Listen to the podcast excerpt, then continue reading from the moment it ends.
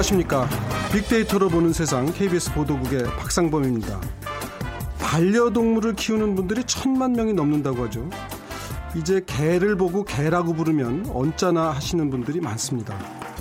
애완견이라고 부르기도 했는데 이젠 애완견이라고 해도 뭔가 개를 좀 낮춰보는 것 같고 장난감처럼 대하나 하는 인식이 들어서 그런지 반려견이라고 부르는 분들이 많습니다. 방송에서도 반려견 이런 표현을 많이 쓰죠 요즘에.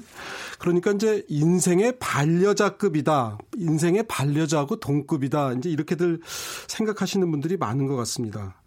그런데요, 또 한편에서는 개한테 물려서 병원 신세를 지는 분들이 한 해 100명이 넘는다고 그럽니다. 건강보험을 이제 활용하시기 때문에 이런 통계가 잡히는 건데 또 다른 한 면이죠. 개 주인분들은 우리 집 강아지는 사람 안 물어. 저 사람이 문제야. 이렇게 생각하시는 경우도 간혹 있습니다만 한 번 사람을 문 개는 또 물 가능성이 높다 그럽니다. 그래도요, 개 주인을 처벌할 수는 있을지언정 개를 처벌하는 법은 아직 우리는 없다 그럽니다. 참고로 개 관련 업무는 농림축산식품부에서 맡고 있습니다. 잠시 후 세상의 모든 빅데이터 시간에 지난 주말부터 이목이 집중되고 있는 이슈죠. 반려견에 대한 얘기 나눠보겠습니다. 월드 트렌드 빅데이터로 세계를 본다 시간에는 지난 일요일에 치러진 중의원 선거, 일본의 큰 변화가 예상되는데요. 일본으로 떠나보도록 하겠습니다.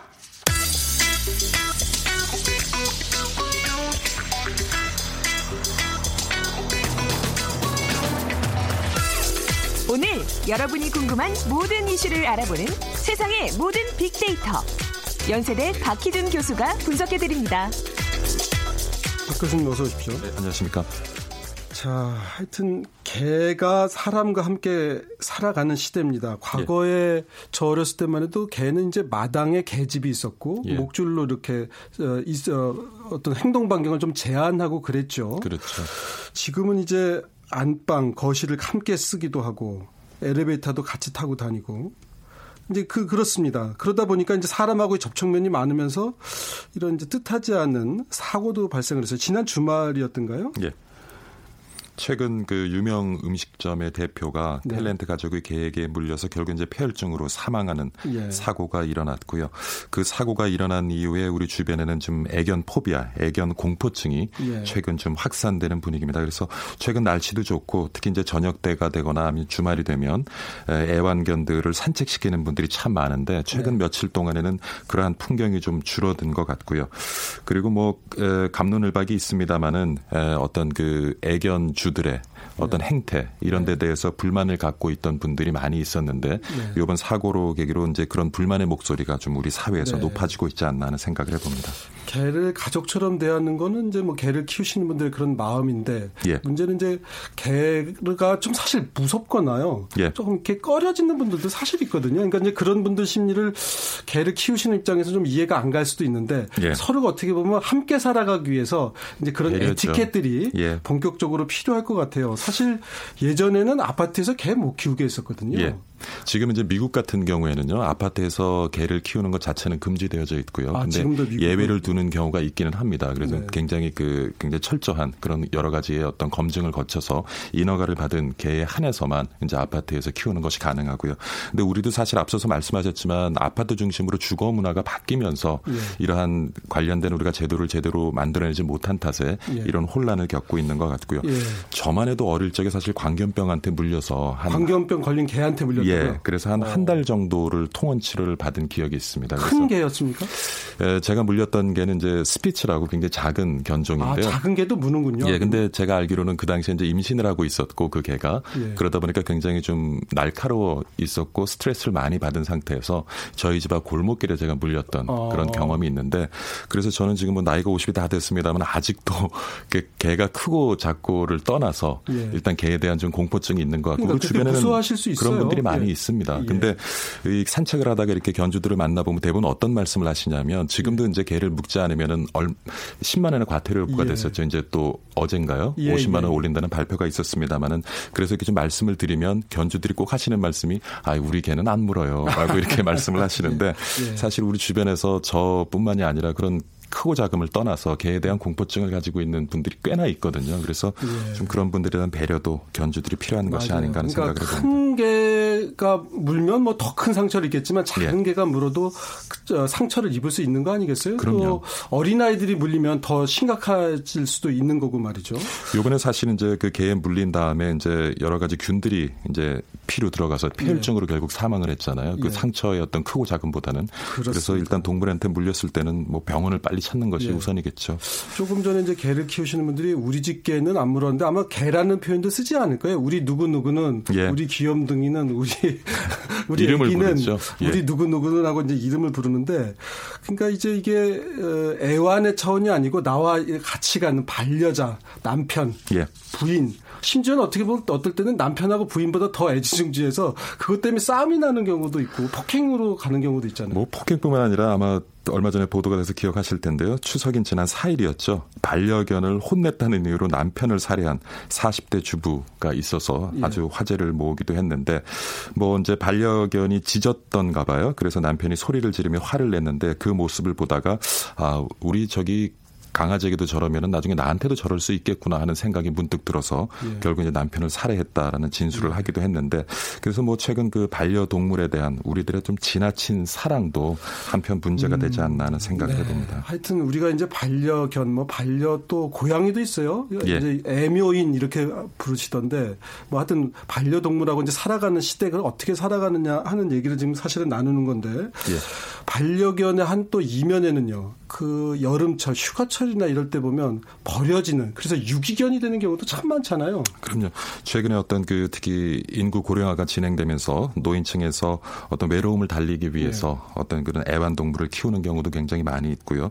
그다음 또 자라나는 어린이들에게 정서에 좋다고 해서 또 그 애완견들을 댁에서 키우시는 분들이 많은데 그러다가 이제 애완견들이 좀 큰 병을 앓게 되거나 아니면 경제적으로 어려워지는 경우 그다음에 장기간의 어떤 휴가를 가야 되는 경우. 그래서 이렇게 애완견들을 돌보기가 힘든 상황이 되면 그걸 버리는 경우가 많이 일어나고 있는 것 같아요. 뭐 최근에 이제 문재인 대통령이 유기견 토리를 입양해서 키우기도 하고 네. 그래서 유기견에 대한 우리 사회 관심이 좀 높아지긴 했습니다만은 제가 좀 통계를 하나 가져와 봤는데요. 네. 유기된 동물의 수가요. 예. 2014년 같은 경우에는 8만 천여 마리, 2015년에는 8만 2천여 마리, 그리고 지난해에는 8만 9천여 마리로 최근 지속적으로 증가하는 추세에 있는 것이 네. 굉장히 문제고 이건 통계로 이제 잡힌 것인데 예. 이제 뭐 대부분 전문가들은 이렇게 유기돼서 야생화된 그러한 동물들까지 포함하면 연 10만 마리 이상일 것이다라는 지금 추정을 하고 있습니다. 그래서 지금 뭐 이렇게 유기 동물들 원주인이나 세주인에게 보내거나 안락사, 자연사 처리하는 비용이요 지난해 114억여 원이 들었습니다. 네. 그러니까 사회적인 비용도 굉장히 높은 것 같고요. 그래서 우리가 어떤 그 애완견을 키울 때 그 초심을 잃지 않고 끝까지 어떤 그 애완견을 책임지는 그러한 자세가 필요한데 그때 그때 사람의 목적에 네. 맞게 키우고 버리고 하는 문화 이것도 좀 우리가 한번 되짚어 볼 예. 필요가 있지 않나 생각해 봅니다.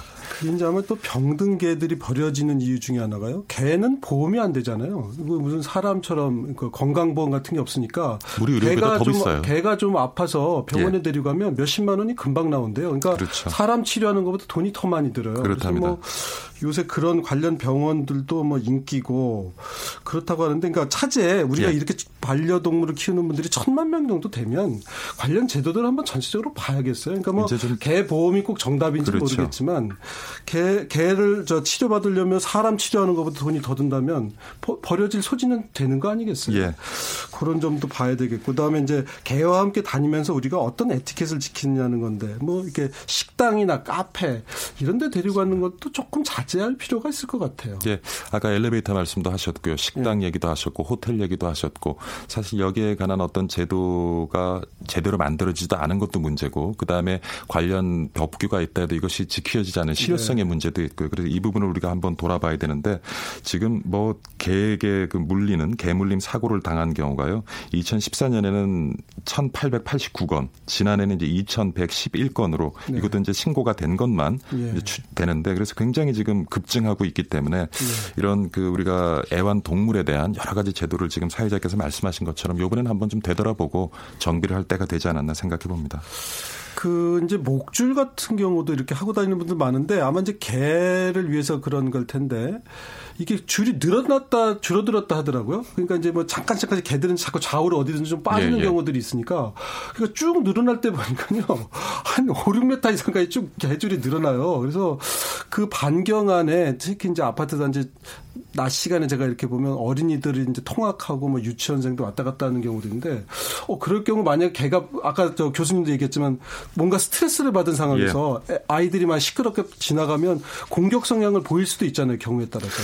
그러니까 아무리 작은 견종이라도요 스트레스를 예. 받는 경우에는 공격적으로 돌변해서 예. 어, 그런 어떤 다른 사람들을 물 수 있다는 게 전문적인 예. 전문가들의 지적이기 때문에 예. 그런 부분에 대해서 우리가 좀 더 신경을 써야 될 것 같아요. 그러니까 한 번 또 문 개는 또 사람을 물 가능성이 있대요. 그런 예. 점도 우리가 좀 염두에 그러니까 맞습니다. 어렸을 때부터 아예 교육을 예. 철저하게 시켜야 한다 그러더라고요. 이제 그런 부분이 철저하게 되지 않으면 나중에 이제 그런 문제가 생긴다는 건데 소셜 미디어 상에서 최근에 이런 사고에 대한 반응들은 어떻습니까? 참 이게 그 앞서서 소개해드린 그 사고가 있은 다음에 네. 그 반려견에 대한 감정적인 정서가 급변했습니다. 네. 그래서 그 이후 데이터를 좀 살펴보니까 부정적인 견해가 57%로 많았고요. 네. 긍정적인 견해가 20. 예, 굉장히 그 사고가 있고 없고 전후가 굉장히 이제 분기점을 만들어냈는데요. 관련 단어들을 보면은 충격, 슬픔, 죄송, 불안, 사랑, 자랑. 그래서 긍정적인 단어보다 보다는 그 사고 이후 부정적인 단어를 이제 반려견, 애완견 관련해서 많은 SNS 사용자들이 나눈 것으로 보여집니다. 참 어떻게 보면 이제 요즘이 1인 가구 시대도 많고요. 연세 드신 분들도 많고 하다 보니까 사람에게서 충족할 수 없는 어떤 그런 감정, 그러니까 좀 기대고 싶은 마음, 또 편안해지고 싶은 마음을 이런 개나 고양이들이 실제로 해주고 있거든요. 제가 네. 보기에도 자식보다 개가 낫다는 예. 말씀들 많이 하시잖아요. 그러니까 이제 예. 그래서 이제 이렇게 급속하게 확대됐는데 이런 사고들만큼은 좀 어떻게든 우리가 이번 기회에 어떻게 대처 방안을 좀 짚고 넘어가야 되지 않나 싶은데 국회 관련 법안도 나가 있다 그러더라고요. 그런데 예. 아직 통과가 안 되는 상황이고 또 뭐 과태료도 아까 말씀하셨지만 좀 상향된다고 그러죠. 예, 목줄 안 매면 이제 10만 원에서 50만 원으로 상향이 되고요. 그다음에 예. 반려견 목줄 및 차육 적발 시에는 뭐 1차 20만 원, 2차 뭐 조금 지금보다는 오히려 이제 강화돼 가는 추세에 있는데 문제는 실효성이죠. 네. 목줄 입막의 적용. 일이 있고요. 예. 관련 자료를 조금 찾아봤더니 개는 가축으로 분류는 또 안 돼 있더라고요. 그러니까 농림축산식품부에서 관할하길래 예. 가축으로 돼 있나 했더니 거명된 가축에는 명료적은 없어요. 뭐 예. 이제 뭐 아마 그거보다는 좀 윗수준이라고 봐서 그러는지 그러면서도 전체적으로는 가축인데 이게 자체가 뭐냐면 개를 명확하게 어떻게 규정하고 어떻게 대우하고 문제가 생기면 어떻게 처리한다라는 게 우리 사회에 어, 음. 어떻게 보면 사각지대에 있었다는 게 그 상황에서 개 산업 또는 개의 숫자가 급속하게 확대됐다는 거. 예. 우리가 요번 기회에 사실 어떻게 보면 알게 된 거예요. 대책도 함께 좀 마련이 돼야 할 텐데요. 네, 오늘 말씀 하여튼 잘 들었습니다. 지금까지 세상의 모든 빅데이터 연세대학교 산업공학과의 박희준 교수님이셨습니다. 고맙습니다. 네, 수고하셨습니다.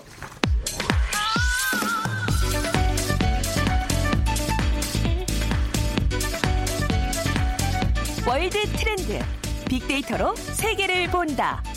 르몽드 디플로마티크 임상훈 기자와 빅커뮤니케이션 전민기 팀장이 분석해 드립니다. 네. 일본의 아베 총리 전후 가장 막강한 총리라는 지금 말을 듣고 있습니다. 올 초만 해도 사학 스캔들 때문에 아베의 시대가 흔들리는 것 아닌가 이렇게까지 예측들이 있었는데 북한의 연이은 도발 이후 아베 총리가 힘을 받더니 또 라이벌이었던 고이케 도쿄 지사 어, 정치적 어떻게 보면 헛발질 이런저런 덕분에 압도적 승리를 거뒀는데요. 관련 내용 일본의 승리가 우리나라에 미친 영향이 사실 적지 않습니다. 그래서 한번 어, 다각도로 한번 짚어보겠습니다. 전민기 팀장 나와 있고요. 우리 임상훈 국제문제평론가도 나와 계십니다. 먼저 임상훈 평론가님. 네. 선거 아마 그 상황을 보니까 의석수가 조금 변동이 있었던 것 같아요. 당초보다 조금 줄었다고는 하던데. 네. 약간 변화가 있었습니다. 그러니까 일본이 이제 465석이 지금 하원에 해당하는 중의원인데 아, 이번에 이제 우리 보도가 된 것처럼 자민당이 이제 과반을 넘어 단독으로 과반을 넘어섰습니다. 그래서 네. 281석이 됐고 네. 그다음에 이제 연립 여당이죠. 공명당하고 함께 했는데 공명당이 29석을 얻었고요. 그렇게 해서 여당이 합쳐서 이제 310석이 됐습니다. 음. 그러니까 3분의 2를 차지를 한 거죠. 네. 그다음에 이제 그 야당 중에서 또 네. 이제 예, 우파 우익 그 정당들인데 유신당 같은 경우에 11석이 됐고 희망의 당이 50석, 어, 아까 말씀하셨던 그러니까 고이케 유리코 예, 당이죠. 예. 희망의 당. 네. 그렇게 합치면은 대체적으로 일본에서 개헌에 아, 좀 찬성을 한다 싶은 그런 정당 의석수가 371석이 됐습니다. 그러니까는 거의 뭐 80%, 80%좀 넘죠. 이렇게 됐습니다. 그다음에 이제 야당 중에서 약간 어, 진보 진영이라고 할 수 있는 어, 근데 원래 그 미, 민진당이라고 있었잖아요. 예, 예, 예. 근데 민진당이 이번에 선거, 이번 선거에서 후보자를 자체적으로 내질 않고 네. 그 희망의 당과 이렇게 공조를 하는 그런 그 식으로. 그 과정에서 사실 당이 무너졌죠. 그렇죠. 예. 그래서 뭐 거의 분해됐다. 아, 그러면서 이제 입헌민주당이라는 예. 거기 그 이제 그런 정책에 반발을 하고 나왔던 입헌민주당이 사실상 제1 야당이 됐습니다. 54석이 됐고요. 아, 그다음에 뭐 공산당 12석, 3인당 2석. 음. 이렇게 해서 어 여전히 그 일본에서는 그 어, 자민당을 중심으로 하는 어, 우익 세력이 굉장한 세력을 이번에 선거에서도 또 한 번 발휘를 한 거죠. 네. 전민기 팀장님, 지금 우리가 이제 1번 의석수 선거에 따라서 의석수 변화를 좀 봤는데 우리하고는 조금 다른 면이 있는 것 같아요. 간단히 좀 정리 좀 해주시겠습니까? 네, 중의원 선거제도의 기본은 이제 소선거구하고 비례대표제를 혼합한 형식인데요. 네. 그러니까 소선거구 비례대표 병립제라고 부르면 될 것 같고요. 네. 국회의원 정수가 480명, 이 중 300명은 이제 전국을 300개의 어, 선거구로 나누고서 각 선거구에서 한 명씩 이제 의원을 선출하는 게 이게 이제 소선거구제로 보시면 될 것 같고 네. 180명은 이제 전국을 11개 블록으로 나눈 다음에 어, 비례대표 형식으로 어, 선출을 합니다. 그래서 총 이제 480명의 어, 의원이 선출이 되는 거죠. 네. 그러니까 중의원이라고 있고 또 참, 참의원이라고도 있잖아요. 지금. 예. 이 양원제라고 보시면 될 것 같은데 이번에 안 그래도 어, 아베라는 연관어를 보니까 빅데이터상 분석을 보니까 이제 참의원이 뭔지 중의원이 뭔지 많은 분들이 궁금해 하시더라고요. 네. 그래서 뭐 양원제, 그러니까 뭐 상하원제랑 비슷하다고 보시면 될 것 같고요. 참의원 같은 경우는 의석수가 242석입니다. 그래서 임기가 6년이고 3년마다 절반을 다시 뽑게 되고요. 중의원 아까 말씀드린 대로 480석. 그러니까 현행 선거제도는 참의원 선거는 대선거구제하고 비례대표제, 중의원 선거구는 소선거구제와 비례대표제를 실시하고 있습니다. 대선거구제는 어, 한 개의 그 구역에서 이제 두 명 이상을 뽑는 걸 말하고요. 네. 이게 참의원, 중의원이 나누는데 이 권한이 좀 다르죠. 그래서 예. 이제 중의원이 더큰 어, 권한을 갖고 있다라고 보시면 될 것 같고요. 예. 산안을 일단 심의하고요. 예. 그 다음에 어, 어떤 중의원에서 가결된 법안이 참의원에서 만약에 부결됐을 때 중의원에서 출석위원 3분의 2 이상이 다수로 재차 가결하면은 법률로 성립이 됩니다. 그러니까 참의원에서 반대를 하더라도 중의원에서 밀어붙이면 이런 것들도 가능하다. 그러니까 어떤 법률상으로 또 내각 불시민 안을 제출할 수 있어서 내각을 또 해산할 수 있는 어, 힘이 어, 있거든요. 그래서 네. 참여원과 중의원은 좀 음, 다르다 이렇게 보시면 될 것 같습니다. 미국의 상원하고는 상원이 어떻게 보면 더 센데 주 대표성도 그렇죠. 있고 네. 상원에서 최종 결정 권한인데 일본은 하원 의원격인 중의원이 더 실질적 권한을 갖는다. 그러니까 영국처럼 상원은 좀 귀족 음. 하원은 이제 일반에서 선출된 맞습니다. 그런 개념이란 얘기시죠. 자, 그래서 이제 이 그랬는데 이번 요 중의원 선거에서 이제 보수 세력들이 압도적인 의석을 차지했다 이런 얘기입니다.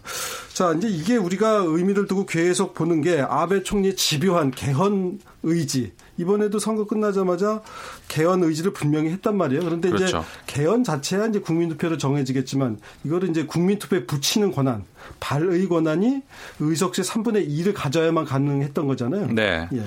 그 사실은 엄밀히 말하면은 어그 연립 여당이 어 3분의 2 이상의 의석수를 이번 선거 전에도 그러니까는 네. 아베 총리가 이번 예. 지난 그 중의원을 해산하기 전에도 예. 가지고 있었죠. 예. 아 그럼에도 불구하고 이제 개헌을 쉽게 이렇게 어, 말을 하기 어려웠던 것은 사실 개헌이 아까도 우리 말씀하셨습니다마는 어, 최종적으로는 국민이 동의를 해야 네. 가능한 거니까 그 아베 총리가 최근에 그 사학 스캔들이라든가 네.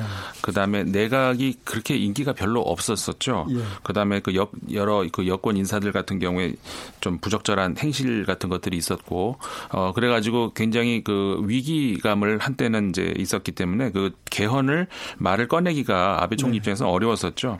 그러면서 이제 그 이번에 어떻게 보면 북 북한 위기라고 할 수 있는 게 최대 수혜자라고 할까요? 네. 어, 일본 아베 정권이라고 할 수가 있는데 어, 이그 어떻게 보면 우리는 위기라고 부르는데 일본은 그 찬스라고 불러야 될까요? 그 네. 외신들도 보도를 보면은 북한의 미사일이 일본 상공위로 날아가면은 어, 왜, 그 아베 총리는 쾌재를 부른다 뭐 이런 말이 나올 네. 정도로 그러면서 이번에 해산을 하면서 선거 공약으로 이번에 처음으로 개헌이라는 말이 들어갔죠. 그 전에는 공약으로 그렇게 넣을 정도는 아니었는데 아, 그러면서 이제 어, 서, 어, 결과가 승리로 끝나니까 아, 본격적으로 이제 그 개헌 이야기를 꺼내기 시작을 하는데 이렇게 되면은 사실상 같은 어, 연립 여당 내부에 있는 그 공명당, 어, 공명당이 다른 데에서는 다 조율을 같이 하는데 이 개헌 문제에서는 네, 그 소극적이 예 목소리를 달리 해왔거든요. 근데 이렇게 된 이상 이제 공명당도 조금 그 과거 같이 이렇게 반대의 목소리를 내기가 조금은 어렵지 않을까. 네. 본격적으로 좀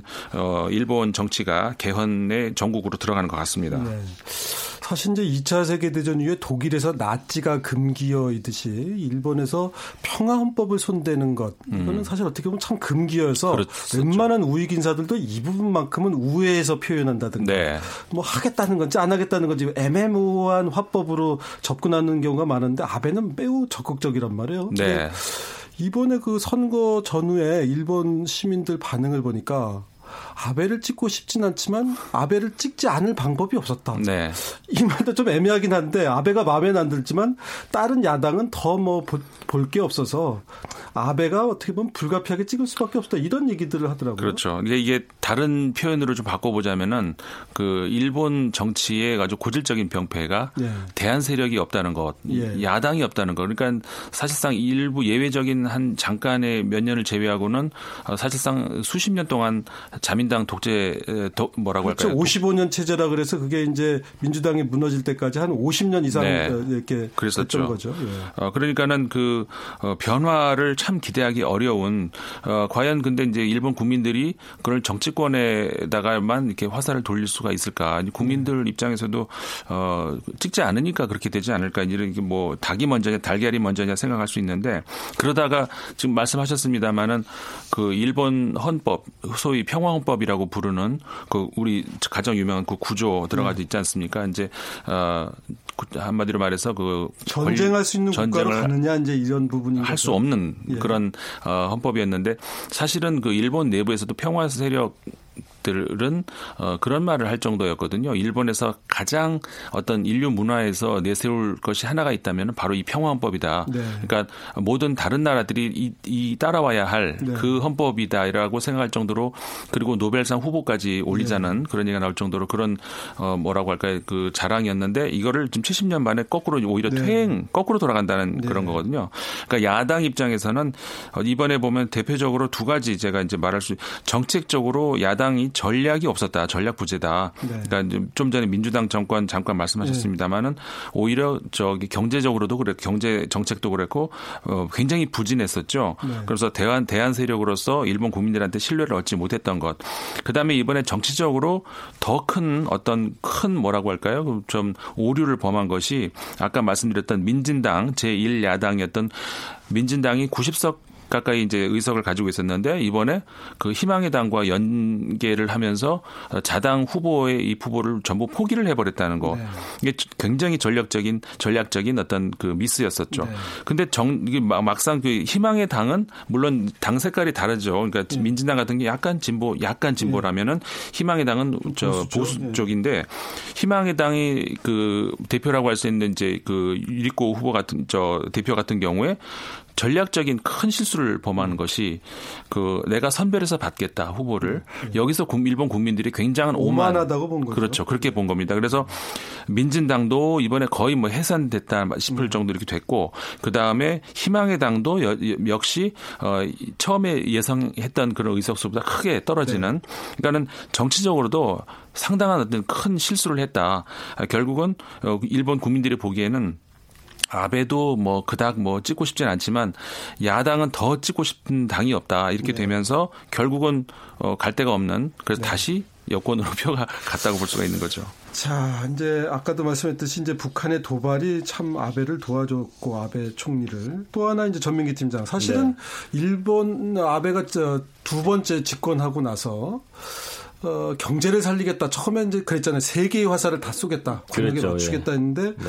아베노믹스가 뭐 저렇게 풀어가지고 되겠느냐 아니냐 비판도 많았지만 성과가 있는 것 같아요. 성과가 있어요. 예, 네. 가시적인 네. 성과가 있고 네. 사실 말씀해 주신 대로 민주당 집권 시기에 경제가 워낙 부진했었기 때문에 아베가 싫지만 그래도 경제를 살려놓은 건 맞지 않느냐라는 네. 여론이 좀 어, 일어나면서 사실 지난 20일이죠. 도쿄 증시 니케이 평균 주가가 57년 만에 14일 연속 상 상승하면서 분위기를 달궜어요. 이게 네. 아베노믹스가 이어질 거라는 기대감 때문에 이렇게 올라간 거고요.